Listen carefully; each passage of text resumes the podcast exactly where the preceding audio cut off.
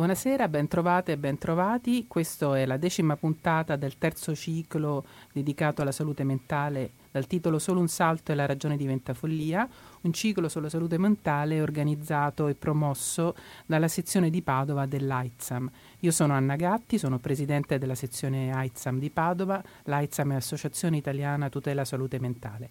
Oggi parleremo della salute mentale e come coinvolgere le famiglie e i pazienti e abbiamo invitato appunto gli amici di Trento per parlare della loro esperienza con noi il eh, dottor Renzo De Stefani, che è psichiatra e fino all'anno scorso, fino al 2018, primario del Servizio di Salute Mentale di Trento, promotore e ideatore degli utenti familiari esperti e del fare assieme. Buonasera, dottor De Stefani. Buonasera a tutti voi, grazie. E con noi anche Roberto Cuni, che è responsabile del coordinamento degli utenti familiari esperti. Buonasera Roberto. Buonasera a tutti voi. E poi abbiamo come eh, testimone proprio di questa esperienza degli utenti familiari esperti Rosaria Murtas. Buonasera Rosaria. Buonasera a voi. Mm, grazie. Allora, mm, Diciamo che eh, Trento è un caso particolare di partecipazione attiva di utenti e familiari.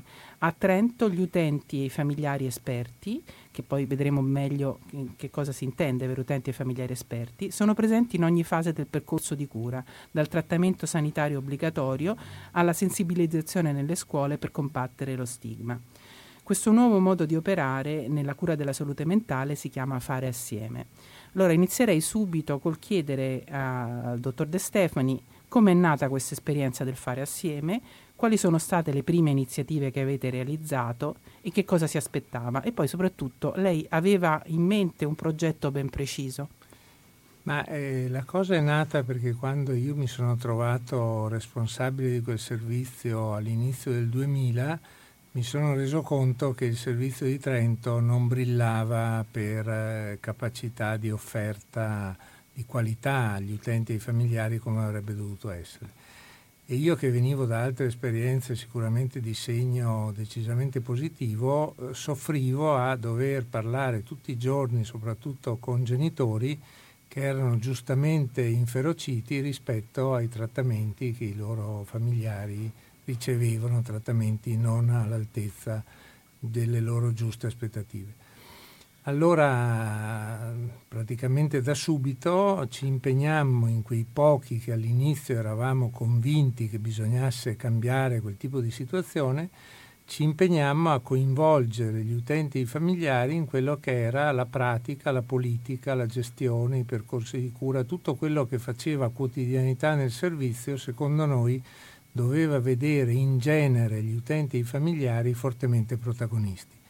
Questo naturalmente si scontrava contro una certa comprensibile diffidenza degli utenti e dei familiari che troppe volte in passato erano stati diciamo ingannati perché è facile cioè, promettere ma poi bisogna anche gli si diceva mantenere. partecipate ma poi sì, alla fine poi le no, decisioni non, non, le, non venivano, allora, venivano, prese da qualcun altro la prima cosa che dal mio punto di vista eh, cambiò la situazione che ci fece guadagnare subito qualche centinaio di punti fu di attivare un tavolo che chiamammo Leopoldo perché era un nome che ci era simpatico in cui ogni due mesi si incontravano tutti gli utenti, gli operatori familiari che ne avevano voglia per fare delle proposte di miglioramento delle prestazioni del servizio. E la regola del gioco era molto chiara che qualunque fosse la proposta, a meno che non fosse quella di andare a piedi sulla Luna, insomma una cosa non, evidentemente non impossibile, non impossibili si doveva per forza di cose o eh, corrispondervi in tempo reale se erano cose piccole e semplici o costituire immediatamente un gruppo di lavoro misto utenti operatori familiari con l'impegno che entro i due mesi che mancavano all'incontro successivo sarebbero arrivati con una proposta di soluzione. Cioè fattivo, cioè lei fattivo. ha praticamente creato un tavolo attorno al quale le persone avevano la possibilità di fare delle proposte e poi di realizzarle effettivamente. Sì, sì. E il nostro impegno, mio come responsabile del servizio e di quegli alcuni operatori che fin dall'inizio credettero in questo, eh, fu immediatamente, se non dopo un giorno ma dopo poco, colto come un qualcosa di serio e di vero, perché per dire primo, la prima richiesta che venne dai familiari fu di ampliare l'orario del servizio a tutto il sabato e anche alla domenica. Noi la domenica, come in quasi tutta Italia, eravamo chiusi come servizio.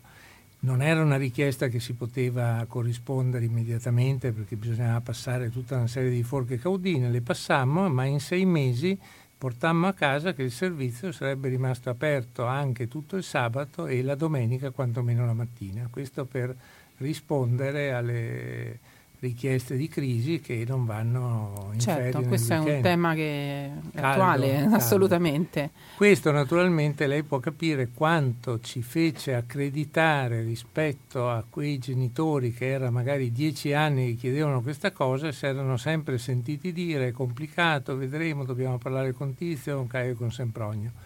Noi l'abbiamo presa seriamente, non è che abbiamo fatto miracoli, abbiamo solo preso il toro per le corna abbiamo portato a casa in quella situazione come in tante altre quello che il gruppo composto da utenti e operatori familiari desiderava di portare a casa. Beh, avevate anche le risorse però per fare una cosa di questo genere, perché adesso se io me lo immagino una proposta del genere a Padova, la prima cosa che mi dicono, mi stanno, me lo stanno dicendo da quando io ho cominciato a partecipare alle riunioni eh, del Dipartimento di Salute mhm. Mentale, mm-hmm. così, si chiama così insomma il, certo. il, nostro organo al quale noi partecipiamo e abbiamo semplicemente la possibilità di ascoltare e di dire la nostra, ma non abbiamo nessun potere naturalmente di decidere.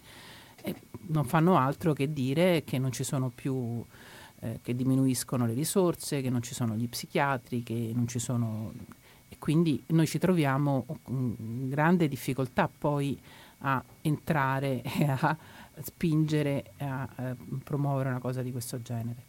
Sì, guardi, se adesso, adesso mettersi qui a fare i conti della lira mm, forse non è il caso, però tenga conto che noi abbiamo implementato l'apertura di quattro ore la domenica, ma non con 40 operatori, c'erano, c'erano, e ci sono tuttora tre operatori e uno psichiatra che invece che in reperibilità era in servizio attivo. Il sabato siamo passati da 4 ore a 8 ore, per cui se andiamo a fare i conti eh, sono cifre relativamente modeste che mm. spalmate su un'ottantina di eh, operatori certo, certo rispondevano, eh, questo è proprio un esempio concreto. Senta, ehm, però abbiamo detto quindi che lei ha cominciato con questo tavolo Leopol, Leopoldo, Leopoldo, Leopoldo, ecco, no? non quale, è la Leopolda. Eh, non è la Leopolda, mi raccomando, non ci confondiamo non ragazzi. Ci confondiamo. non no, era ancora nata. Non era nata la Leopolda. Semmai ci hanno copiato. Ecco. Male però. Va bene. Comunque, voi avete cominciato con questo tavolo che anche adesso continua a riunirsi ogni due mesi sì. e che quindi al quale lei tra l'altro diciamo anche un po' coraggiosamente si è esposto a una serie di critiche, di, di, no? perché se io comincio a far entrare e a far parlare eh, gli, gli, gli, familiari, gli utenti, posso rischiare insomma di essere... Ecco, eh, com'è, com'è, possibile? Come lei riesce? Lei ha una particolare capacità di gestire le assemblee, ha delle doti. Beh, a me piacciono i gruppi e ho un'antica esperienza mm. di frequentazione di gruppi, per cui ecco sì, infatti aveva detto prima che era partito da un'esperienza di gruppi che erano per tanti anni con i gruppi degli alcolisti, per cui insomma ecco. eh, non più che gestire, essere partecipe in maniera attiva a un gruppo è una cosa che mi piace e penso di saperlo fare ma quello che fa la differenza e che il familiare eh, coglie, anche l'utente colgono rapidamente, è se hanno di fronte una persona che vuole seriamente mettere in opera quello che dice o se è un imbroglione. Allora, siccome io mi considero una persona seria ed onesta su questo... Quindi lei ci ha messo la sua faccia. io ci ho messo la mia faccia. Insomma, e credo stato... di averla onorata dal primo giorno che sono mm. arrivato a Trento a quando me ne mm. sono andato un anno fa. Senta, eh, un'altra domanda. Quali sono i vantaggi, diciamo, nel coinvolgere e dare un potere concreto ai familiari e agli utenti? E appunto ritorniamo sempre sullo stesso tema, ma non si rischia di perdere il controllo del percorso di cura? Eh, secondo me assolutamente no, anzi succede il contrario, perché nel momento in cui in una medicina, in una psichiatria tradizionale, il potere è asimmetrico e ce l'ha in mano prevalentemente o esclusivamente il medico e gli operatori, perdiamo ed è una perdita dal mio punto di vista drammatica, quell'enorme risorsa che è quello che noi, ma la letteratura internazionale chiama oggi il sapere esperienziale dell'utente e del familiare, che in tutti i lavori più recenti che sono stati fatti in tutti i paesi del mondo si è visto che tanto più la mettiamo in campo, tanto più il risultato finale della prestazione migliora. Perché quello che i grandi centri di ricerca internazionali parlo di centri di ricerca a livello di Mario Negri andando in su, non certo venendo in giù, hanno dimostrato al di là di ogni possibile dubbio è che i risultati migliorano tanto più chi ne è protagonista nel senso di utente ne diventa partecipe e corresponsabile. Tanto fa... più è esternalizzato, mm. tanto peggio vanno le cose. Lei fa un discorso generale non soltanto riferito alla salute mentale, ma sì, a qualsiasi tutto, tipo di malattia. E quindi penso che questa esperienza eh, volevo coinvolgere appunto Roberto Cuni come eh, diciamo, responsabile di questo, del coordinamento degli utenti familiari esperti. Allora, quindi abbiamo capito che piano piano, poi dopo ritorniamo un po' sulla storia di come si è creato questo movimento, perché eh, mi sembra di capire c'è stata una progressiva eh, diciamo, partecipazione degli utenti e dei familiari esperti. Sicuramente questo tavolo Leopoldo è molto importante ed è tuttora operativo, eh, però eh, poi noi siamo arrivati adesso, dopo vent'anni, quindi dal 2000, eh, che eh, gli utenti familiari esperti sono dentro il servizio di salute mentale di Trento e, come avevo detto prima nell'introduzione, partecipano in tutte le fasi della, della cura. Ecco, ma ehm, che, eh, come, vengono, eh, come si diventa utenti familiari esperti e che caratteristiche devono avere e come vengono reclutati? C'è certo. una scuola o c'è un criterio? C'è un percorso ovviamente mm. di, anche un po' come si può dire di selezione per certi aspetti, nel senso che la persona, possa, che sia che sia utente o familiare, eh, se sente questa come si può dire, possibilità di poter svolgere questo ruolo, eh, si presenta all'ufficio del fare assieme dove ci sono delle operatrici che fanno un primo colloquio di sgressatura, cioè per capire se è chiaro alla persona cosa vuol dire fare utente familiare esperto, perché noi non vogliamo assolutamente che uno si ponga l'idea di diventare operatore. Uno deve essere utente familiare esperto, cioè deve mettere in campo il proprio percorso di salute che ha ovviamente sviluppato in quel periodo, negli anni precedenti, cioè è chiaro che la persona può portare un sapere esperienziale se ha vissuto la malattia mentale, se l'ha accettata e se l'ha affrontata e in qualche modo la sta gestendo, la sta, la sta vivendo Quindi in modo positivo. questo colloquio un po' eh, cerca di individuare queste caratteristiche sì, di sottolineare che sono le caratteristiche. intanto l'accettazione del proprio, della propria Della malattia propria, esatto. e del esatto. proprio percorso e si, mi sembra di capire una certa consapevolezza una di quello consapevolezza che, che, non è, è affatto scontata. È, per... è, anche una fase, come si può dire, di, di benessere o comunque certo. di controllo della malattia, mm. pur essendo la stragrande maggioranza oggi degli utenti che fanno gli UFE continuano a prendere terapie, ma questo ovviamente mm. fa parte del percorso di cura. Per cui, fatta questa prima, come si può dire, confronto sui, su, su, sui significati e criteri dell'UFE, quello che offriamo come percorso più formativo sul campo è che il potenziale UFE va a vedere un po' le varie realtà dove gli UFE operano e oggi sono tutte, in tutte le aree del servizio ci sono UFE. Va a vedere un po' il contesto, no? Poi torna da noi e ci dice qual è il contesto che lui si troverebbe meglio a operare. Questo a me piace molto, questa scelta di puntare molto su far scegliere alla persona dove perché io penso che quando uno sceglie una cosa che, che, gli piace la fa meglio di quando deve scegliere una cosa che magari non è che non gli piace ma che non ha scelto lui. Certo. Quindi torna da noi. E quindi scusi, dice... mi sembra che si responsabilizzi anche di più la persona perché esatto. se è lei che la indirizza, eh, bravo, poi anche dire, i fallimenti non volevo, sono non può dire più... io, non, io non volevo ecco. venire qui ma certo. mm. nel limite del possibile perché è chiaro che cerchiamo di coniugare il bisogno della presenza di UFE nelle varie aree, uh-huh. ma allo stesso momento la scelta della persona. La persona appunto, fatta questa scelta, inizia ulteriormente un percorso più formativo davvero sul campo che lui affianca l'UFE tradiz- già attivo da anni, in modo che assieme fa un percorso di conoscenza e anche di apprendimento a seconda delle aree il percorso di affiancamento può essere breve o più lungo, è chiaro che in reparto di solito è un po' più lungo questo affiancamento, mentre al front office magari in due o tre volte uno capisce. Fatto anche questo qui è chiaro che poi io che ho la responsabilità anche operativa dei turni comincio a inserirlo in modo graduale nei, nei vari turni dell'area o al massimo delle due aree, difficilmente uno occupa più aree, come diceva prima, ogni UFE ha sue aree, la sua area, al massimo due aree.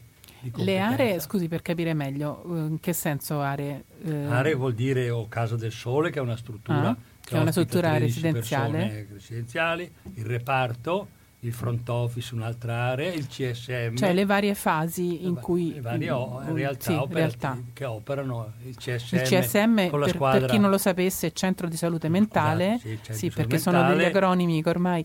E lì c'è anche un gruppo crisi dove gli UFE sono inseriti, c'è una squadra... E questo è molto interessante, il gruppo crisi, cioè nel senso che gli UFE partecipano ah. anche nel momento in cui ci può essere, ci un, può essere un trattamento sanitario può, obbligatorio. Che può, si può rischiare ad arrivare. Ovviamente la presenza dell'UF insieme agli operatori è quella di evitare il trattamento sanitario obbligatorio. Cioè di fare in modo che la persona la sia aiuta. ricoverata senza esatto, che sia, ci sia una forzatura. E tante volte l'UFE può portare a questa scelta, può portare a questa scelta di, di, di farsi ricoverare invece che subire il TSO.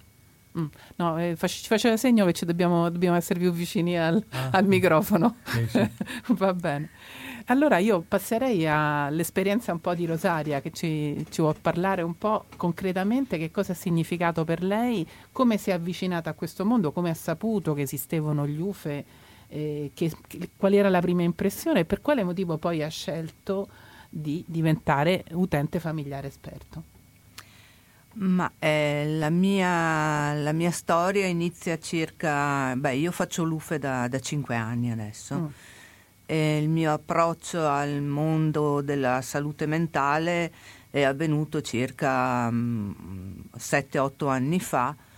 Eh, prima la mia vita era tutt'altro, non, non conoscevo assolutamente l'esistenza eh, di, questo, di, questo, mondo. Quindi l'esistenza proprio del disagio. Del mentale. disagio mentale per me, cioè io facevo tutt'altro lavoro e e magari anch'io ero come tantissime persone eh, ignorante e di conseguenza magari mi capitava anche di giudicare certo di ignoranza. avere dei pregiudizi esatto. che comunque sono dei, dei giudizi che uno dà non, sì, non conoscendo non conoscendo proprio eh, cosa che eh, invece ad oggi mi trovo a combattere mi trovo mm. a, a, cercare di fare informazione certo ehm, io mi sono avvicinata al centro di salute mentale a seguito di una mm, grave depressione per vari motivi uh-huh. familiari, di vita, di lavoro e, e per cui da, da, diciamo, da, un giorno all'altro mi sono ritrovata a letto ehm, a non capire più me stessa, a non avere più fiducia in me stessa e, e a non capire quello che mi stava succedendo. Capivo solo che non avevo più voglia di fare nulla, che tutto era diventato buio, che non, non avevo più fiducia né voglia di quasi di vivere e per fortuna ho, avevo al mio fianco, ho avuto al mio fianco un paio di amiche che mi hanno aiutata molto, sorretta e mi hanno convinta eh, ad andare al, al centro di salute mentale. Ecco, non, eh, non sto qui a, a, nascondere che il giorno che ho, ho salito quei quattro gradini che, del, centro. del, centro. di salute mentale ho, ho provato una vergogna immensa, cioè, mi, guardavo, mi guardavo alle spalle che nessuno mi vedesse e ho detto vabbè, e poi mi guardavo di fianco e dicevo ma io cosa ci faccio qui, io non sono come queste persone. Mm-hmm. Eh, vabbè, vinta anche quella, quella, paura là, è iniziato il mio percorso piano piano di, di recovery, di, di, di, star, di stare meglio con, con, me stessa e con la vita. E ho iniziato questo percorso con una dottoressa che mi segue ancora ad oggi e non è stata solo uno psichiatra per me, è stata anche una, un, una compagna, una, un'amica che mi ha aiutato anche a livello morale molto, è stata anche una psicologa per me, non solo una dispensatrice di, di, di terapia. Esatto. E, e, piano piano ho iniziato diciamo, a, a risalire da questo, da questo, vortice nero. E, ehm, è stato un percorso abbastanza lungo eh, di recupero di, proprio di, di, benessere, ma soprattutto di autostima, di, di volermi ancora bene, perché avevo perso il lavoro, avevo perso tutto. E, e il centro di salute mentale di Trento eh, ha fatto sì che recuperassi anche la fiducia in me stessa, anche proprio ripartendo, provando a ripartire nel mondo del, del lavoro attraverso le, le, borse lavoro che il, la, l'associazione La Panchina che collabora con il centro di salute mentale. Di cui è presidente sempre Roberto Cuni, che insomma è sia coordinatore degli UFE che esatto. presidente della panchina. E ho iniziato a rimettermi in gioco proprio anche a livello lavorativo. E un giorno la, appunto questa, questa, dottoressa mi, durante una, una, visita, un colloquio, mi, mi buttò lì e mi, dice, e mi disse ma eh, Rosaria perché non prova eh, vedo in lei una persona anche propensa verso, verso, le altre persone, una persona sensibile, una persona... Perché non prova a, a fare, a vedere se le interessa provare a fare l'UFE?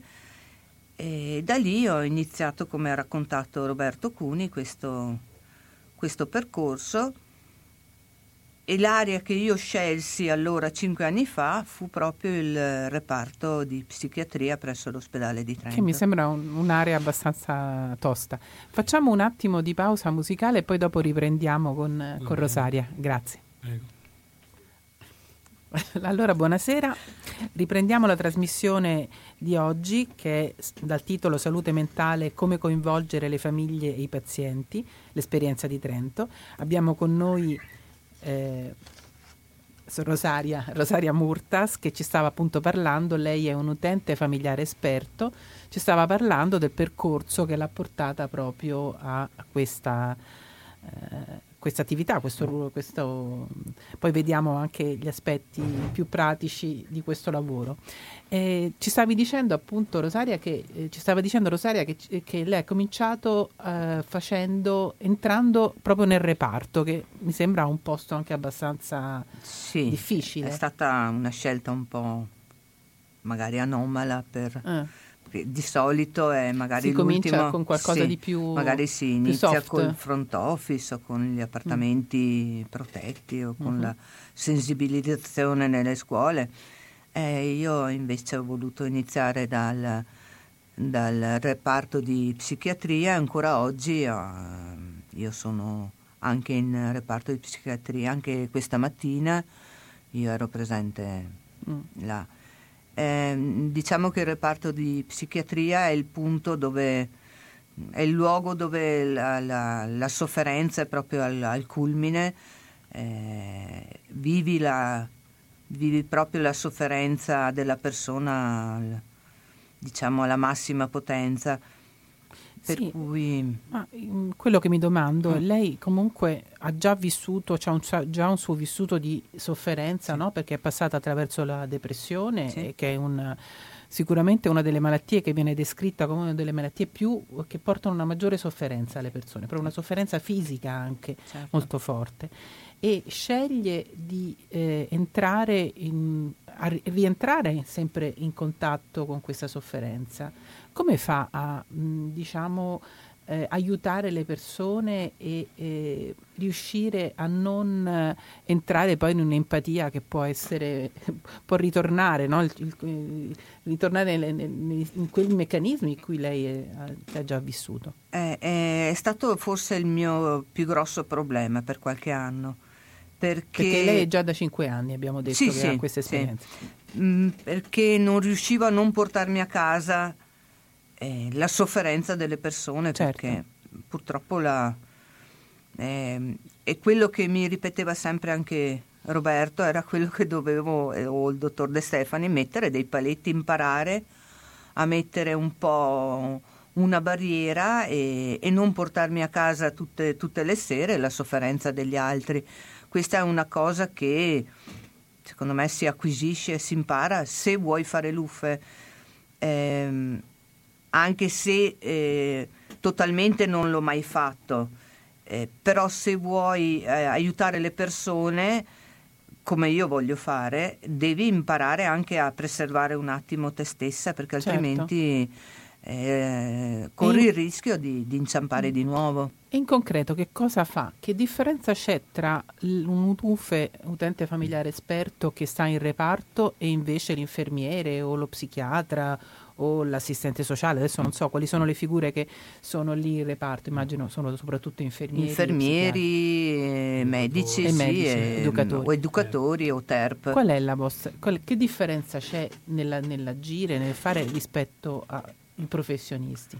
Ma eh, diciamo che si, si, collabora, è un discorso di eh, un lavoro di collaborazione dove ognuno mette il proprio proprio sapere, il proprio...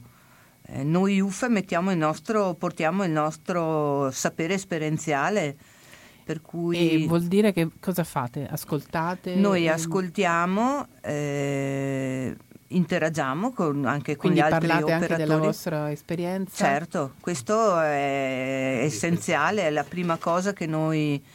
Um, oggi, per esempio, questa mattina ci sono stati tre ricoveri e, diciamo che la prima, forse la prima persona che, con cui parla o cerca di avere un contatto la persona che viene ricoverata è più facile che sia al di là del compilare la cartella clinica che questo aspetta sicuramente al, a chi di dovere non all'UFE ma è quello di cercare di mettere a proprio agio la persona che in quel momento viene ricoverata, per cui una persona impaurita, una persona magari arrabbiata, una persona eh, che sta tanto male e noi cerchiamo di mm, trovare quel canale di comunicazione, quel mm, particolare speciale eh, che noi eh, abbiamo imparato a, mm, diciamo, a, a trovare con queste persone di, di, relazione, di conforto, di ascolto, di rassicurazione. E tante volte noi siamo le persone che fanno, soprattutto magari nei primi giorni di ricovero, da ponte con, con l'operatore, che sia un infermiere o un medico, eh, riusciamo ad, ad acquisire quella fiducia che che è molto importante per uh, riuscire sì, nel percorso sì, di dire cura. qualcosa Roberto? Un elemento che emerge tante volte, che viene ovviamente valorizzato perché fa, può fare la differenza, è che tante volte proprio per questo rapporto alla pari tra il ricoverato, la persona ricoverata e l'UFE, è che, eh, come si può dire, la persona confida all'UFE molto di più di quanto parla all'infermiere o al proprio psichiatra. Questo aiuta poi certo. il percorso, perché l'UFE non è che lo tiene per sé, dice la persona guarda che le cose che mi dici io poi mi confronterò col medico se sei d'accordo. Ah, quindi c'è una maggiore apertura. C'è una maggiore, perché è più facile parlare con un tuo coetaneo di problematicità, c'è una vicinanza di fatto, no?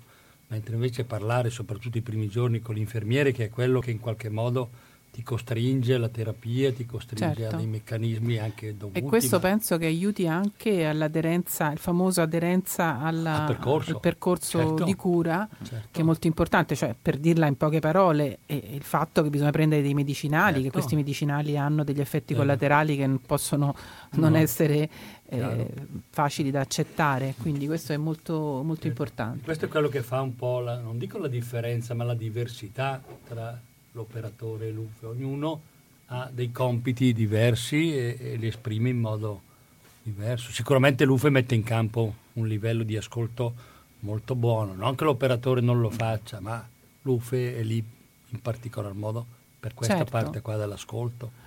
Quindi c'è un discorso proprio di eh, riuscire a essere più empatici con gli utenti perché si porta una propria esperienza che li, li certo. rende. Certo. E poi credo che c'è anche il discorso che si tratta di persone che eh, hanno, scelgono volontariamente di aiutarti, no? C'è anche questo aspetto di solidarietà che forse può essere importante? No. Volontariamente per certi aspetti ecco. sì, poi sono anche pagati. ecco, è quella è un'altra cosa che volevo eh. un po' cioè, approfondire, cioè perché voi avete avuto un, cioè, sempre in questa diciamo, crescita degli utenti familiari esperti, c'è stato un momento in cui gli utenti e i familiari entravano semplicemente come volontari all'inizio, sì. all'inizio e poi la cosa ha funzionato così bene, è stata così diciamo poi, di successo l'azienda sanitaria, che l'azienda sanitaria ha riconosciuto oh, attraverso ovviamente il primario che ha stimolato una riflessione di riconoscimento mm. perché se si riconosce che c'è un sapere esperienziale in qualche modo si riconosce una professionalità e le professionalità vanno pagate, non è che possono essere richieste solo come volontariato. Poi noi abbiamo Beh, alcuni UFE che comunque un... sono volontari, però il grosso è pagato. Ho capito. E questo e, quanto viene pagato l'UFE? Nella... 6 euro all'ora. Beh, netti. insomma, una cosa netti. abbastanza, diciamo, uno, non è, non è, poco, non è non tanto, è, non è, forse non è giusto, è ancora basso. Ah, però sì, insomma, sono, sono, sono, Comunque, quelle, insomma, sì, sì. sono un po' di più delle borse lavoro che sono 3-4 euro. Insomma. Certo, certo, certo. Ecco.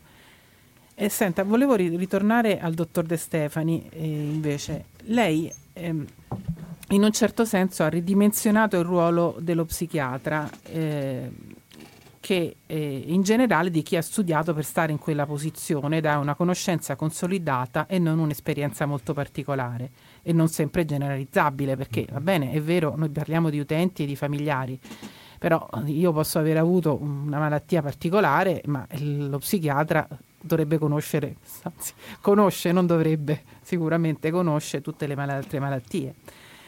E nell'ambito medico ospedaliero eh, è l'operatore, il tecnico, il primario, che dovrebbe avere l'ultima parola quando si tratta di decidere cosa fare. Eh, qui mi sembra di capire che le cose sono un po' differenti. Come, come fate, come riuscite in, in, concreto a fare delle scelte? Ci sono delle situazioni eh, di emergenza in cui chi decide è, è, è, appunto il responsabile, l'operatore, o ci sono anche delle situazioni in cui l'utente, il familiare che sta all'interno della struttura vuole dare, avere la sua parola e dà il suo suggerimento. Ci possono essere delle situazioni certo. in concreto di contrasto, di...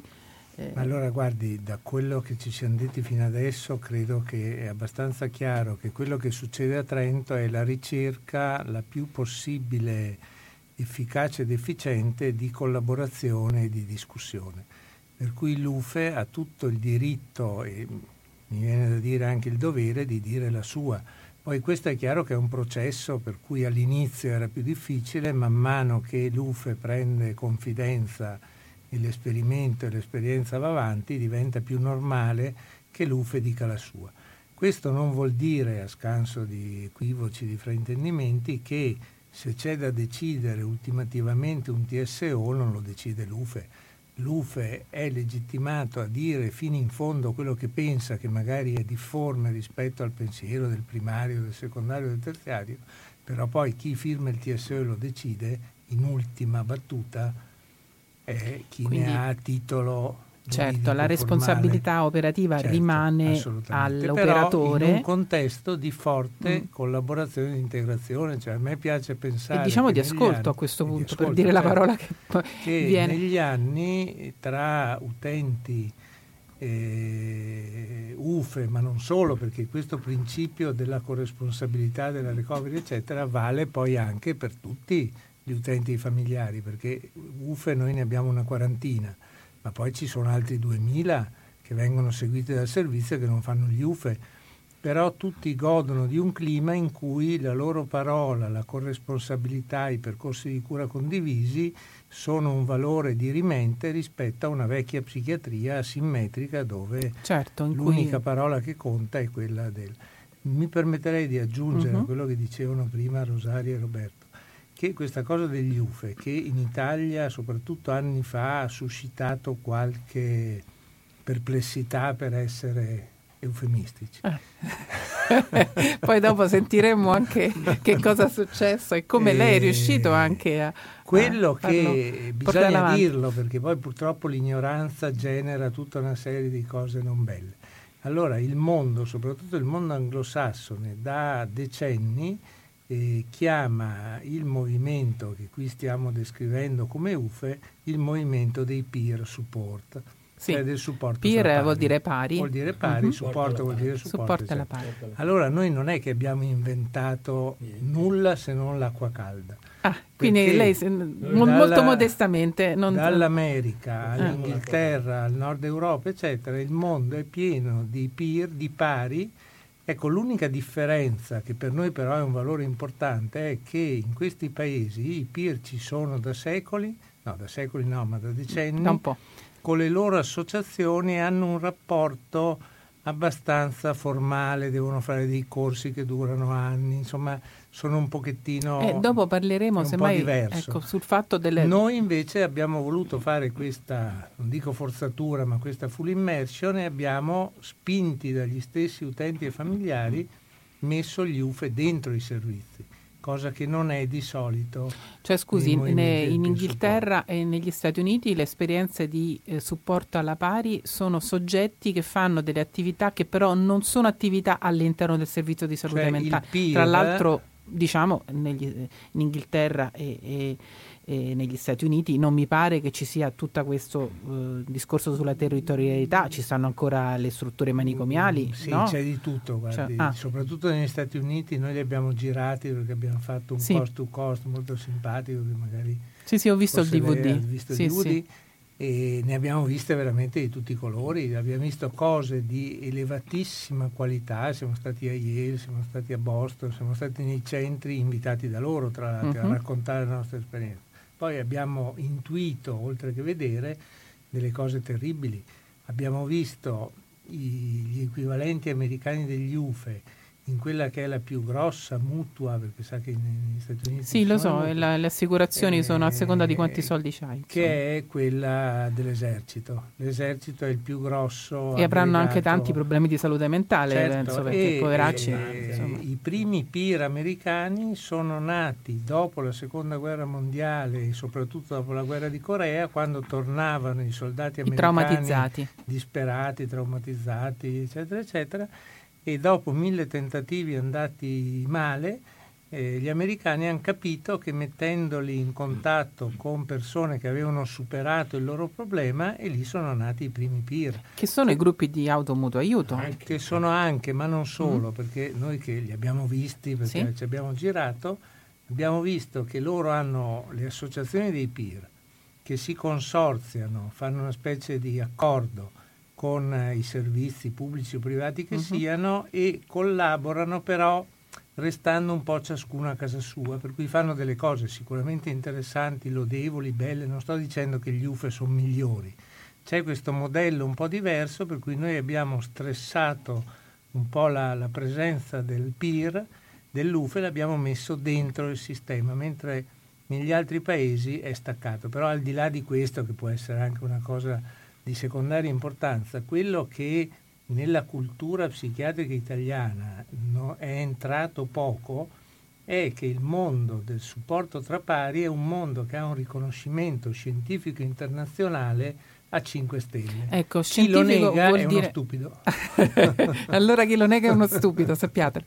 Eh, no, quello che, volevo dire, quello che volevo dire è scientifico nel senso, sottolineiamolo, che ci sono delle efficacie provate, ecco, no, per, per, essere ancora più, più, espliciti, efficacie provate sul fatto che se si coinvolgono appunto eh, i pari all'interno del percorso di cura, le persone stanno meglio, guariscono meglio, guariscono prima e, e poi hanno un decorso sicuramente migliore. Ecco.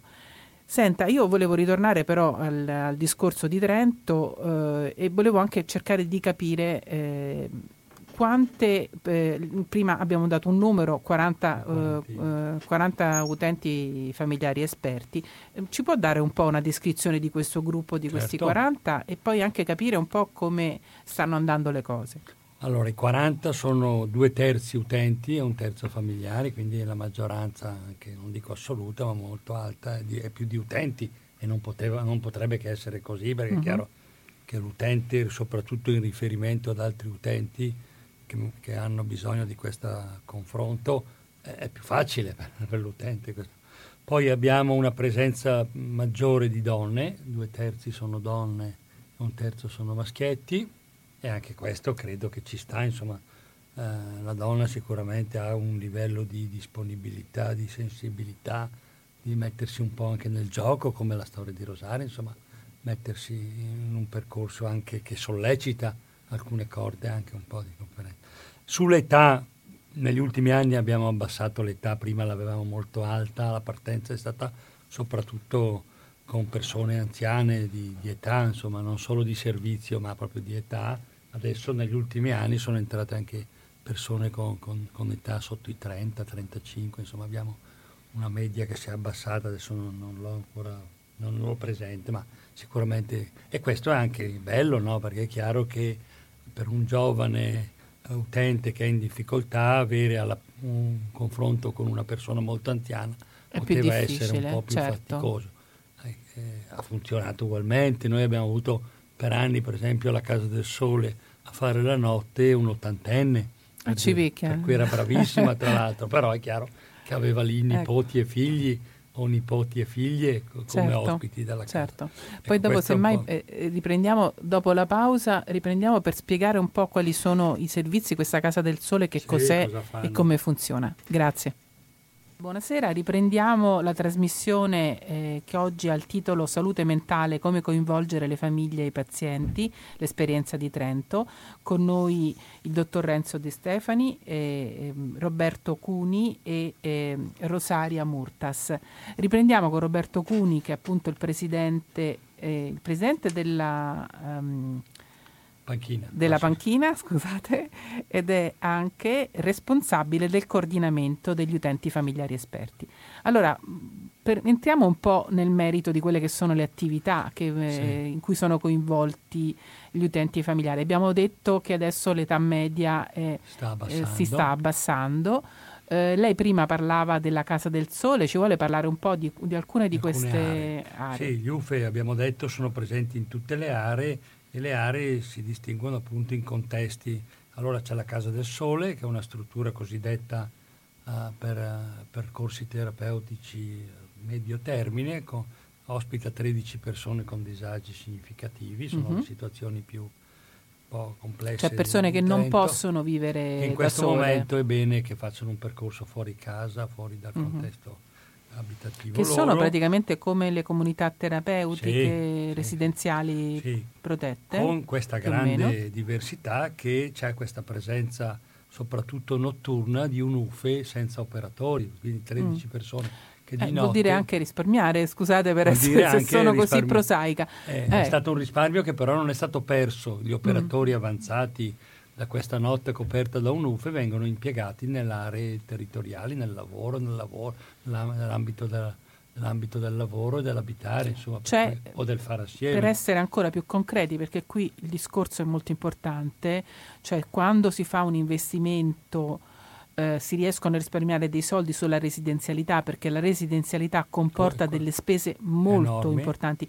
Se voi pensate che un ricovero ospedaliero, qualsiasi ricovero ospedaliero di qualsiasi malattia uno eh, soffra, costa 150-200 euro, al giorno, voi capite bene che quando noi riusciamo di più, mi dice, è molto di più, scusate, io su questi numeri non sono esperta, facciamo 300 di ospedale, di ospedale beh, il reparto, il vostro reparto è un reparto, adesso non so ma eh, comunque sono dei, dei, costi importanti. Riuscire a diminuire i ricoveri ospedalieri, riuscire a fare una residenzialità protetta che comporti l'utilizzo di eh, minor numero di persone, garantendo la sicurezza naturalmente, claro. perché se lo si può fare perché si ha la sicurezza, vuol dire poi avere delle risorse per fare ah, quello però. che secondo me è importantissimo che è la riabilitazione, che è una parola che spero noi riusciremo a riportare in altre trasmissioni e eh, avremo anche altri ospiti proprio per insistere su questo tema. Ecco, scusate questo, questa mia sì, interruzione. Questa presenza dell'UFE tutte le notti dell'anno alla Casa del Sole da una parte appunto ha permesso di spostare risorse operative sul territorio, nell'area soprattutto abitare, ma dall'altra oggi si può dire che di notte c'è un clima molto così di relazione, di vicinanza, di amicalità, perché l'UFE non è lì a fare l'operatore, ma è lì a fare l'amico, a fare la persona che ha attraversato anche lui il problema.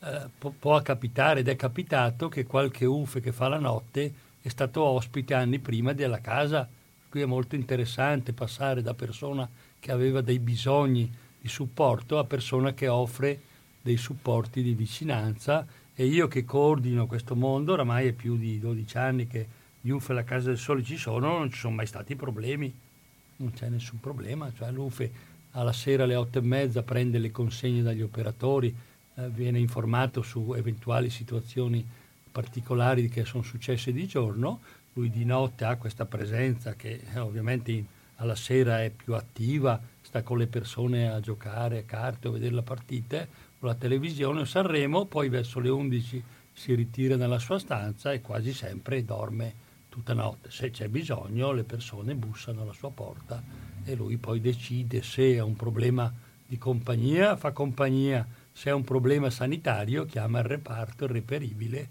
e i quali intervengono per la parte sanitaria. Senta, ma ci sono dei casi in cui anche gli UFE, come gli operatori, hanno il cosiddetto burnout, cioè quella situazione in cui la, l'attività, il, il, coinvolgimento. Prima Rosaria ci diceva no, del, del, suo mh, mm, all'inizio che aveva, eh, gli si diceva di, di, mettere un po' dei punti per non rimanere troppo coinvolta con con Io quello, quello che, che ho visto in questi dieci anni più che un burnout tradizionale di, come si può dire, di rottura nel, rispetto al proprio fare, al proprio lavoro, può capitare che l'UFE ha le sue ricadute legate anche al suo disagio, questo sì. È chiaro che una delle cose che abbiamo imparato è non sottovalutare eventuali segnali di ricadute rispetto alla propria malattia mentale e affrontarli subito. E ovviamente questo è possibile se l'UFE non percepisce che poi questo vorrà dire penalizzare il suo percorso. Allora, se la persona sta male, si ferma, si deve fermare. Certo. Ovviamente va aiutata subito. Tante volte essere UFA è un vantaggio perché sei già dentro il sistema. Per cui il sistema vede, il sistema c'è a tua disposizione per la tua sofferenza e nel momento in cui la situazione migliora rientra subito a fare l'UFE è successo tante volte, per cui non c'è una penalizzazione, per cui l'UFE oggi sa che può, ha il diritto di star male se gli capita, l'importante è che ne parli, ossia si ferma il lavoro ovviamente e poi quando lui starà bene, se è dopo un mese meglio, se è dopo sei va bene, aspettiamo sei mesi, rientrerà a fare l'UFE, come succede per gli operatori, però non lo chiamerei proprio burnout nel senso, nel senso della, della rottura del rapporto di lavoro, delle difficoltà nel proprio lavoro, proprio più una ricaduta sulla propria sofferenza che può riapparire. Perché certo, poi ognuno ha i suoi percorsi eh, rispetto e la sua storia no? per, per della malattia. Chiaro che io ho visto per esempio ricadute e per fortuna non sempre sono legate al fatto che la persona non prende più i farmaci. L'UFE ha un'attenzione a prenderli insomma quasi sempre poi può succedere anche a lui che ci sia un atteggiamento di non utilizzo più dei farmaci che porta alle ricadute. Io la mia percezione cioè, è che lei vede chiaramente de... questa, questa, conseguenza insomma, sì. del mancan- mancata terapia, cioè, terapia. mancanza di terapie, eh, certo. quindi diciamo, consigliamo un'altra volta. Esatto di prendere tutti i farmaci che ci vengono prescritti e di seguire le cure che ci vengono. Quantomeno confrontarsi col proprio medico ecco. se si ritiene di volerli scalare, ma confrontarsi. Certo, certo, certo, sì. Fare assieme anche col medico. Senta, io volevo ritornare, ci sono tante cose molto interessanti se guardiamo la vostra esperienza di utenti familiari esperti. Eh, io ne volevo, volevo parlarne di tre, adesso non so se riusciamo ad avere il tempo. Uno è i percorsi di cura condivisi e volevo appunto che lei ci parlasse di che cos'è. Ecco, forse, più, forse, forse il dottor De Stefani, allora coinvolgiamo il dottor De Stefani che ci parla un po' dei percorsi di cura condivisi, che cosa sono e come vengono coinvolti gli utenti familiari esperti.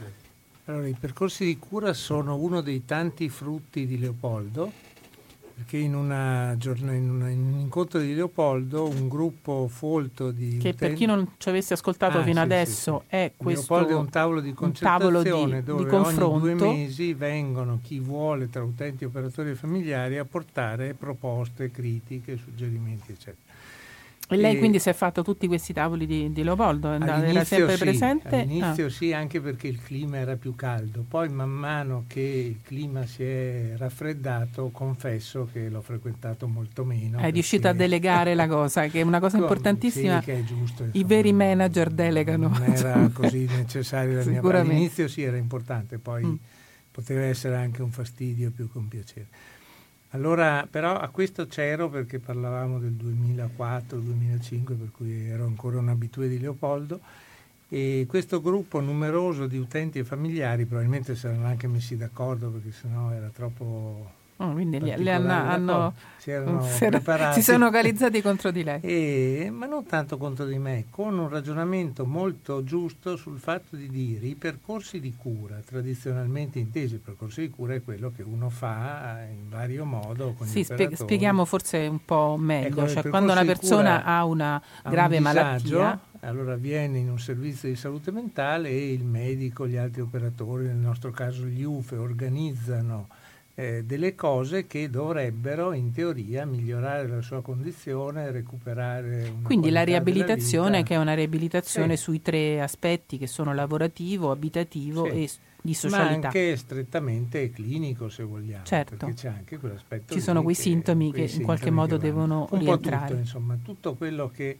fa parte, oggi va molto di moda, ma è giusto parlare di recovery, perché tutto il percorso di ripresa sociale. Cioè eh, la recovery è diciamo, il percorso di, eh, di riapprendimento di una capacità di vita pur in presenza di una malattia che può essere ancora presente, ma la persona riesce a garantirsi una qualità della vita accettabile. Quindi un funzionamento, un funzionamento diciamo, della, della persona. buono, abbastanza buono.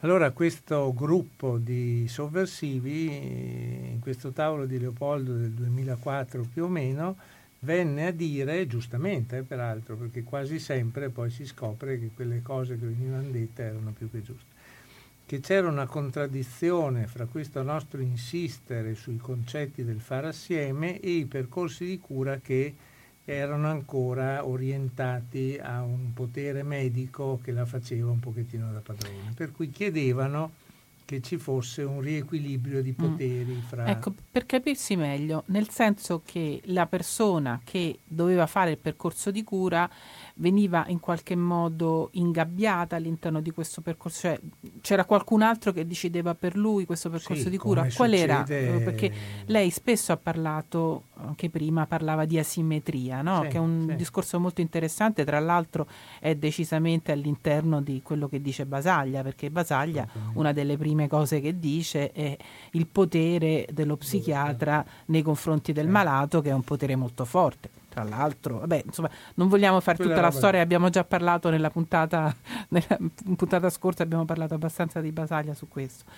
E allora, il, il, quello che, di cui si lamentavano, questo gruppo che poi è venuto che, al, di là al tavolo. Che noi dicevamo e che in tante cose effettivamente avevamo portato a casa dei risultati interessanti, vedi gli stessi UFE che stavano nascendo, nel percorso di cura tradizionalmente il teso, che sono i colloqui periodici, che sono i percorsi riabilitativi, che sono tante cose, il percorso di cura dovrebbe essere un abito fatto su misura, diverso per ciascuno degli utenti certo. di servizio.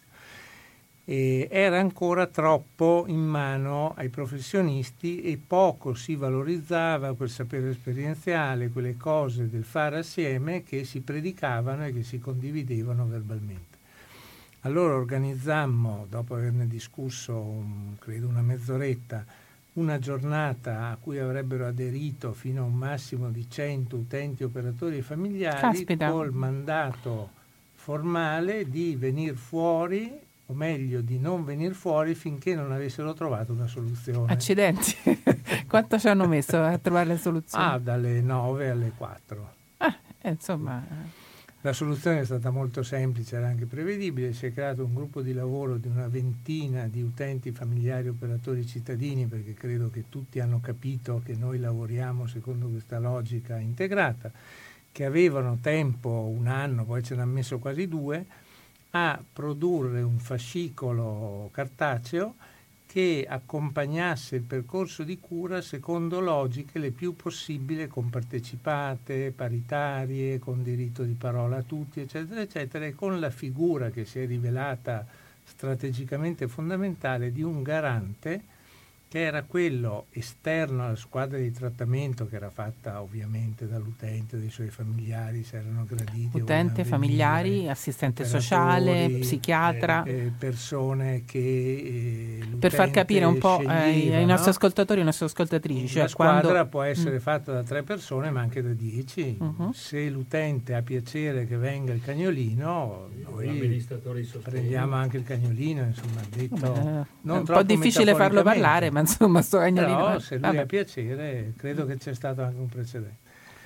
O chiun, chiunque, insomma, la, la, la, mm. squadra di trattamento è molto aperta e già questo è un segno, come dire, di democrazia partecipata.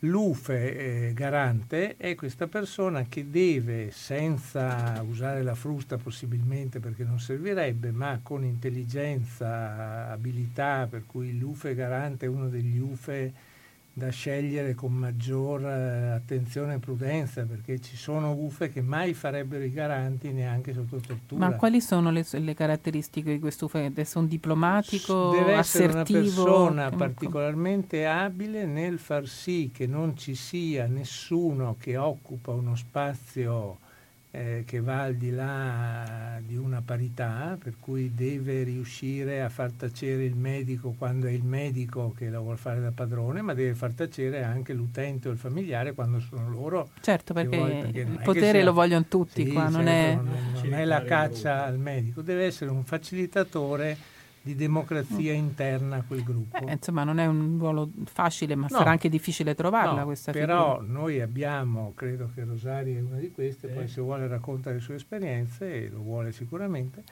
eh, ci allora... sono cinque o sei UFE garanti che si sono votati a questa causa che ha delle sue difficoltà, ma anche delle sue gratificazioni, perché certo.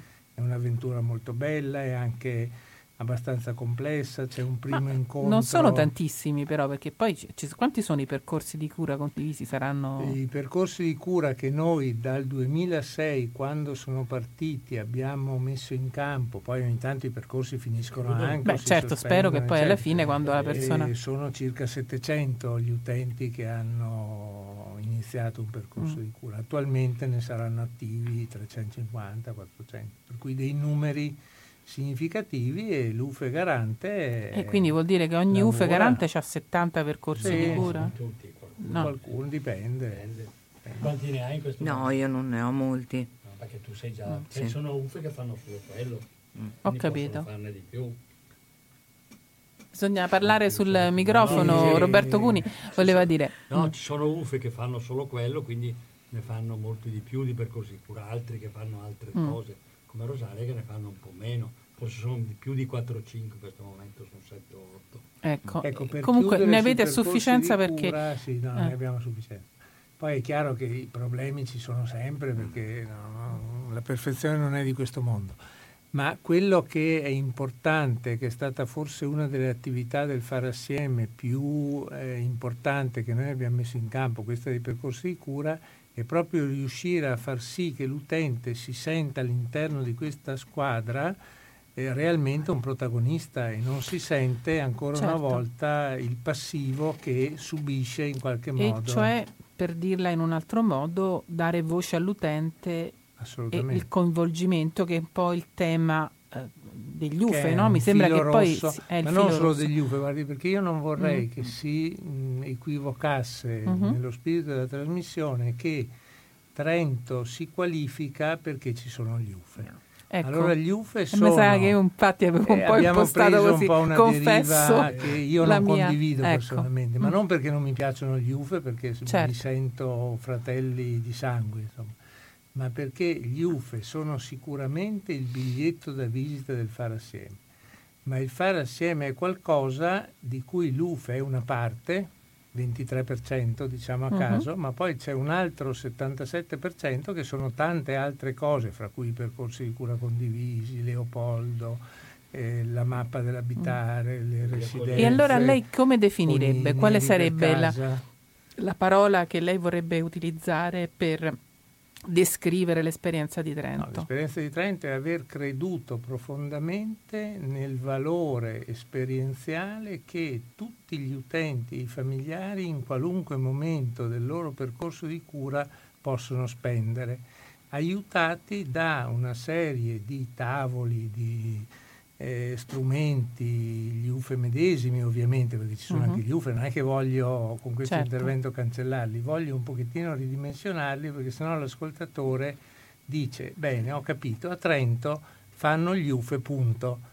Ecco, non è proprio così. Trento... Io però da quello che lei mi ha detto, invece, una delle cose che mi sta mm, colpendo molto sta, è il discorso della partecipazione democratica, cioè questa capacità che voi avete in vario modo, perché lei mm. mi dice il tavolo di Leopoldo, mm, appunto questa figura del garante del contribuente che lei stesso mi ha definito come essere una persona capace di far parlare tutti, quindi certo.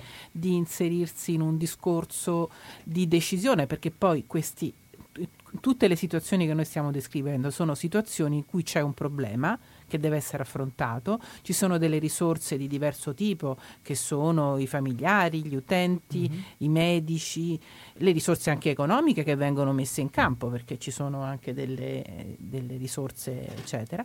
E questa però queste risorse come, come, viene utilizzato il potere di queste persone, cioè come, viene, come, vengono prese le decisioni? E voi mi sembra che siate, sì, vedo che mi stanno facendo segno che dobbiamo fare l'ultima interruzione musicale e poi dopo riprendiamo questo discorso sulla democrazia. Grazie. Allora riprendiamo la trasmissione, oggi eh, eh, parliamo di salute mentale, come coinvolgere le famiglie e i pazienti, l'esperienza di Trento. Prima stavamo parlando col dottor De Stefani che diceva appunto di non ehm, associare soltanto gli, ehm, a Trento soltanto gli UFE, perché qui stiamo parlando molto degli utenti familiari esperti, che è sicuramente un'esperienza molto interessante. Volevo ridare la parola al dottor De Stefani che ci vuole spiegare meglio questo concetto, perché credo sì, che sia molto importante. Stavamo concludendo sui percorsi di cura che vedono nell'UFE il garante, per cui ancora torniamo all'UFE, però è tutto il percorso di cura che è intriso di questa partecipazione attiva di tutti, di centralità dell'utente, per cui insomma è di uno spostamento di potere dalle mani del medico alle mani del paziente che è una cosa che evidentemente ha una sua sovversività agli occhi e alle orecchie di qualcuno, che però... Beh, non è solo sovversività, è anche la paura di non riuscire a gestire una cosa di questo genere. Adesso io le posso dire la mia esperienza mm. molto banale di presidente di un'associazione. No? Per me è molto difficile fare un'assemblea veramente dando veramente la parola a tutti. È molto più semplice, io vado in assemblea, mi preparo un mio schema, eh, lo propongo, gli chiedo di votare e quindi risolvo la mia assemblea.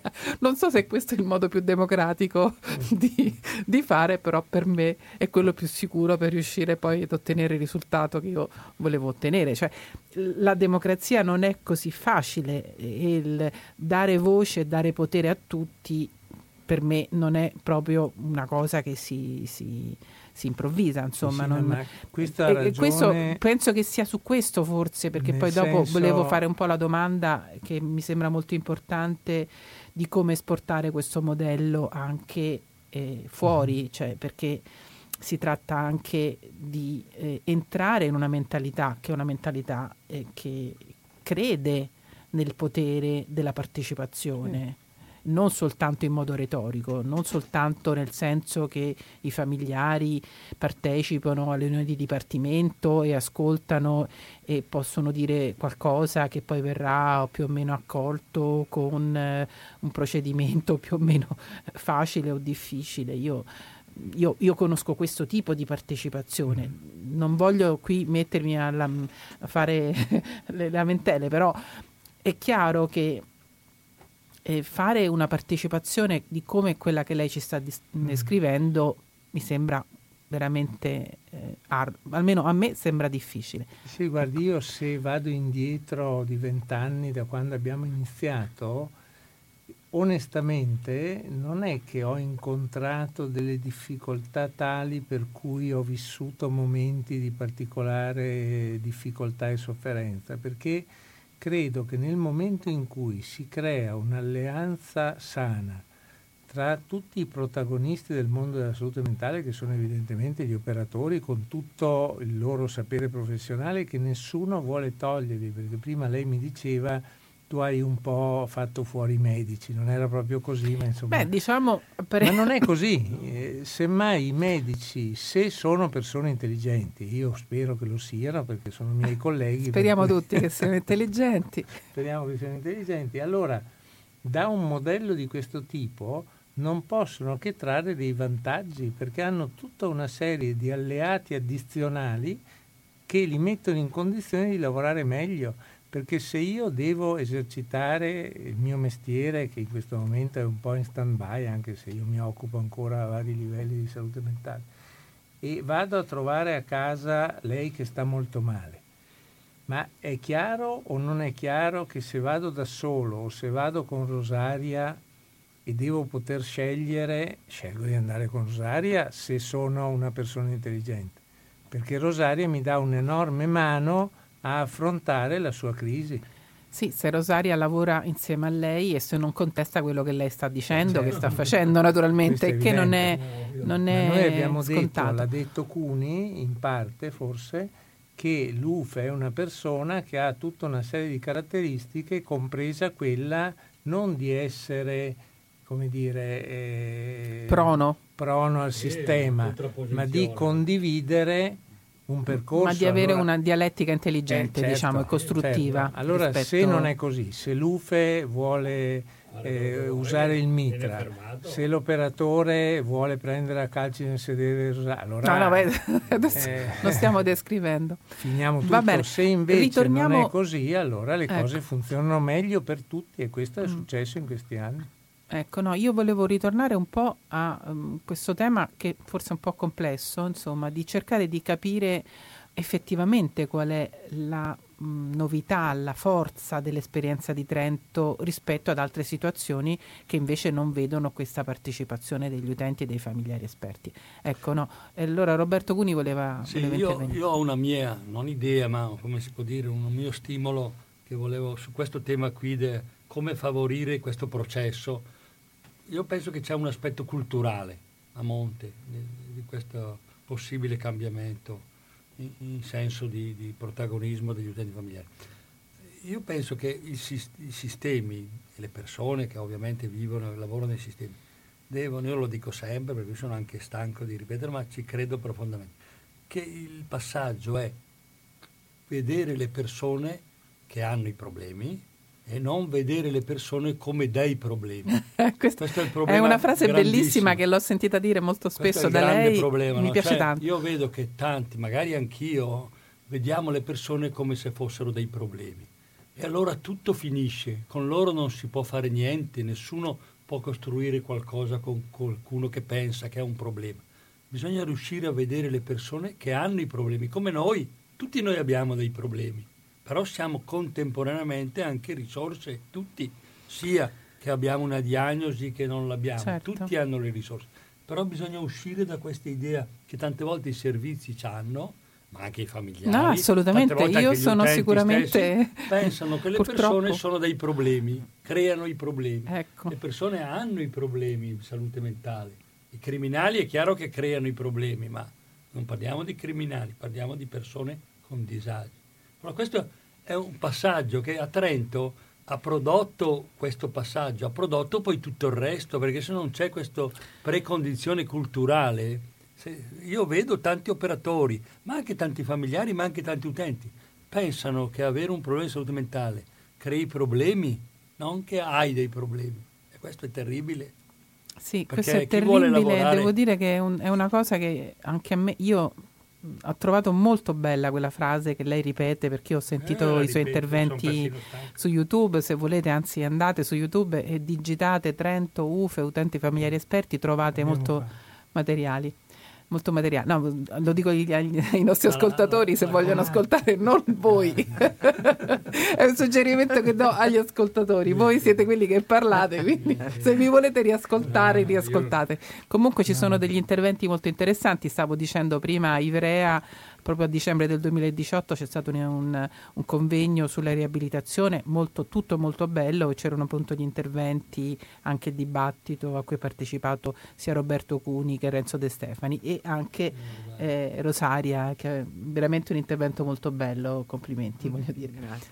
Ecco, quello che volevo dire... Ehm, io ho difficoltà però a farlo, questo, questa frase è molto bella che lei dice, eh, vedere le persone che hanno dei problemi e che non sono dei problemi, ma io dico anche vivere la vita che ha dei problemi senza che la vita diventi un problema, perché è anche un discorso esistenziale. Chi ha, chi ha dei problemi di salute poi finisce per venire completamente assorbito da questo fatto e la vita eh, non è che, che, si parla solo di quello, insomma, ecco.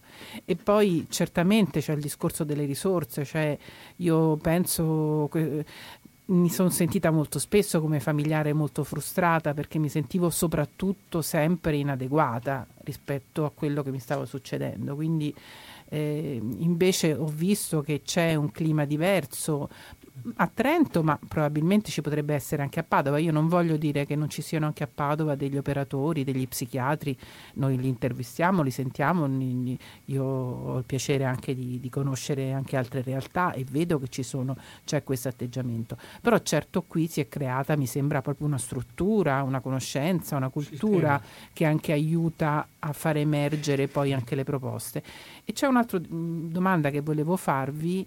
È, è, perché mi sembra che eh, le cose si, si, muovono, nel senso che ci sono anche delle nuove, eh, nuove tecniche, ci sono delle nuove esperienze di cura, ci sono dei nuovi percorsi. La, la malattia mentale, purtroppo, quando Basaglia ha cominciato, eh, quando lui era, diciamo, eh, teneva queste conferenze, lui diceva io della malattia mentale so poco, però so che voglio che il malato venga trattato in un certo modo.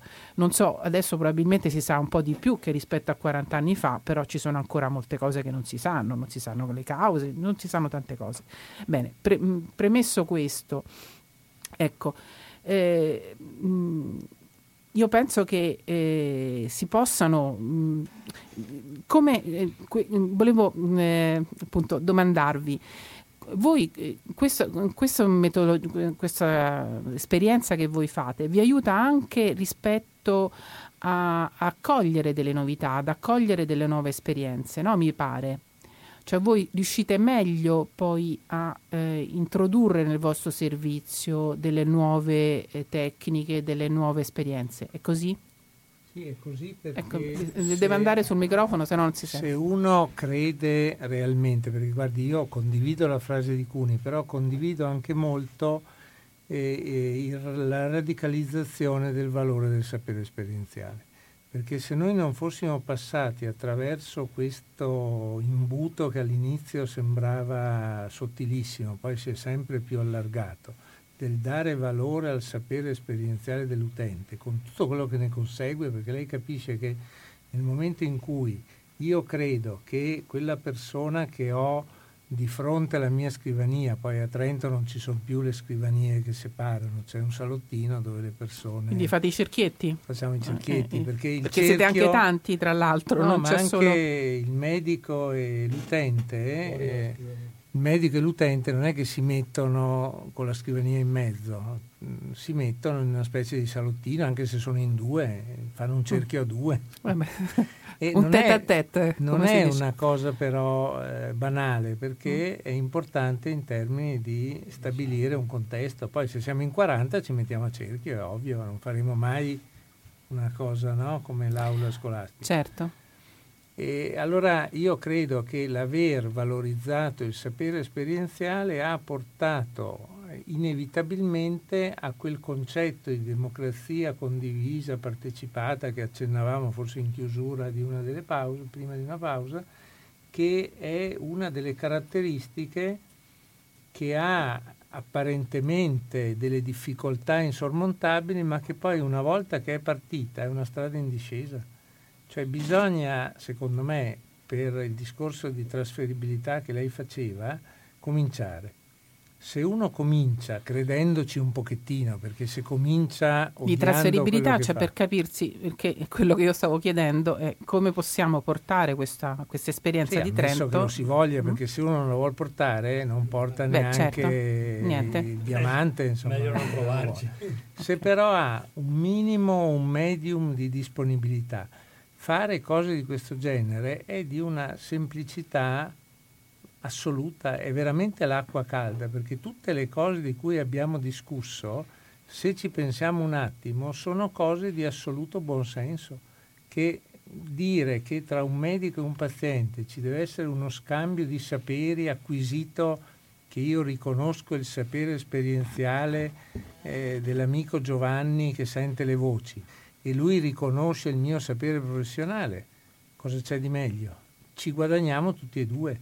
Questo secondo me è il principio fondamentale che poi spiega tutta una serie di altre cose, assieme poi a tante altre variabili, non so, potremmo parlare di fiducia e speranza. Nei nostri servizi di salute mentale italiani molto spesso fiducia pochissima, speranza poco. È chiaro che se invertiamo l'ordine dei fattori a livello di saperi, tutte le cose che abbiamo detto, è chiaro che la fiducia e la speranza cresce. Noi abbiamo fatto dei eh, lavori di ricerca sui percorsi di cura condivisi abbiamo visto che tanto più eh, l'utente che si sente al centro di quel percorso cresce nella sua visione di fiducia e speranza rispetto al suo futuro, rispetto al servizio, rispetto al disagio, eccetera, eccetera, per cui è anche documentabile l'efficacia di questa cosa, ma ancora prima di documentarla così con la ricerca, secondo me è talmente ovvio e banale che sono quelle cose che io ricorderò sempre Piero Morosini, che è stato un grande ricercatore in psichiatria, forse il più grande che abbiamo avuto in Italia, come intelligenza e come genialità, diceva che ci sono delle cose che sono talmente ovvie che non bisogna dimostrarle.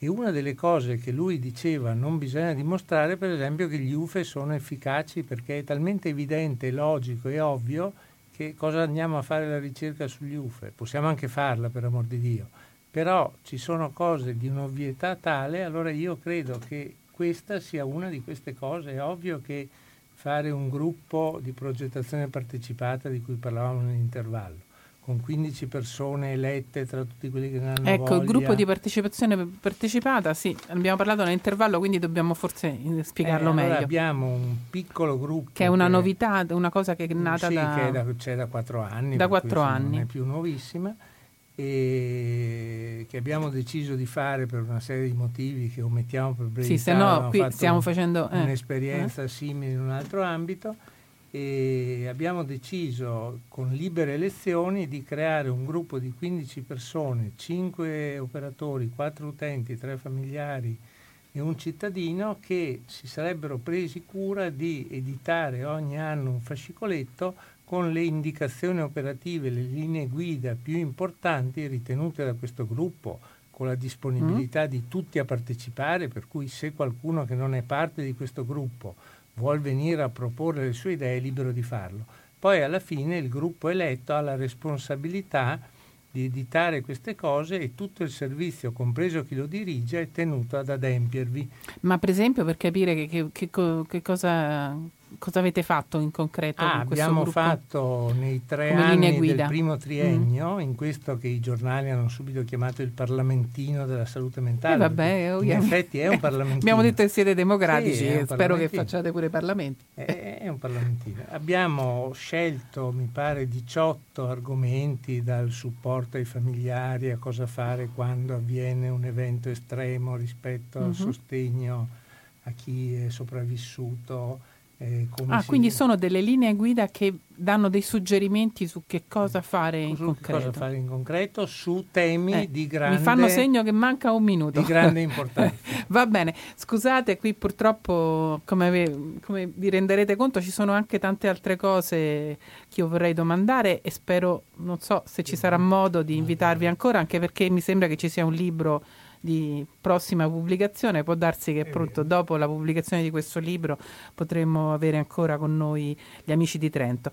Eh, volevo, diciamo, io vole- avrei voluto, dovuto parlare anche di un libro che invece non è facile trovare, ma è molto bello, che si intitola Psichiatria mia bella alla ricerca delle cure che Basaglia sognava che è appunto scritto da Renzo De Stefani in collaborazione con Jacopo Tomasi, editore Ericsson, lo trovate probabilmente usato, io ho avuto delle grosse difficoltà, l'avevo perso e non sono più riuscita a trovarlo in mezzo ai miei libri. Ecco, è un libro molto bello, molto interessante, volevo solo dire una cosa che mi aveva colpito, è un libro che parla appunto di questa della esperienza eh, appunto a Trento eh, del dottor De Stefani. Ecco, quello che mi aveva colpito all'inizio, le prime pagine, è che eh, Renzo De Stefani parla di una situazione di sconfitta, parla del caso di un suo paziente eh, che non ce l'ha fatta. E, ed è stata una cosa secondo me molto bella perché eh, ci, fa, ci, fa entrare nel tema della cura della salute mentale eh, dalla porta della, delle sconfitte, delle, de, delle, delle, difficoltà, quindi non è eh, un libro eh, diciamo autocelebrativo perché comincia subito col mettere in chiaro le difficoltà che ci sono. Questa è una cosa che ho apprezzato molto. Ringrazio moltissimo eh, Rosaria Murtas eh, di essere stata qui con noi, di aver portato la sua esperienza. Grazie. ringrazio Renzo De Stefani e ringrazio Roberto Cuni. Eh, vi do appuntamento tra due settimane eh, parleremo di contenzione e il titolo della trasmissione è Gli strumenti di contenzione in psichiatria sono davvero necessari. Naturalmente a Trento non si fa contenzione, questo abbiamo detto fra, ta- fra le tante cose che, che, sono positive. Ne parliamo col dottor Lorenzo Toresini, psichiatra e eh, presidente del club SPDC, cioè eh, servizi psichiatrici di diagnosi e cura non restraint, cioè non contenzione. Vedremo che ci sono dei servizi psichiatrici di diagnosi e cura dove non si fa contenzione. Col dottor Stefano Roccato, eh, che lavora presso l'ospedale di San Bonifacio in provincia di Verona, quindi un veneto, e con Lino Lunardi, infermiere caposala proprio presso l'ospedale di San Bonifacio. Io ringrazio i, gli ascoltatori e le ascoltatrici e vi saluto e ringrazio ancora i nostri ospiti di Trento. Grazie, Grazie a voi. Grazie.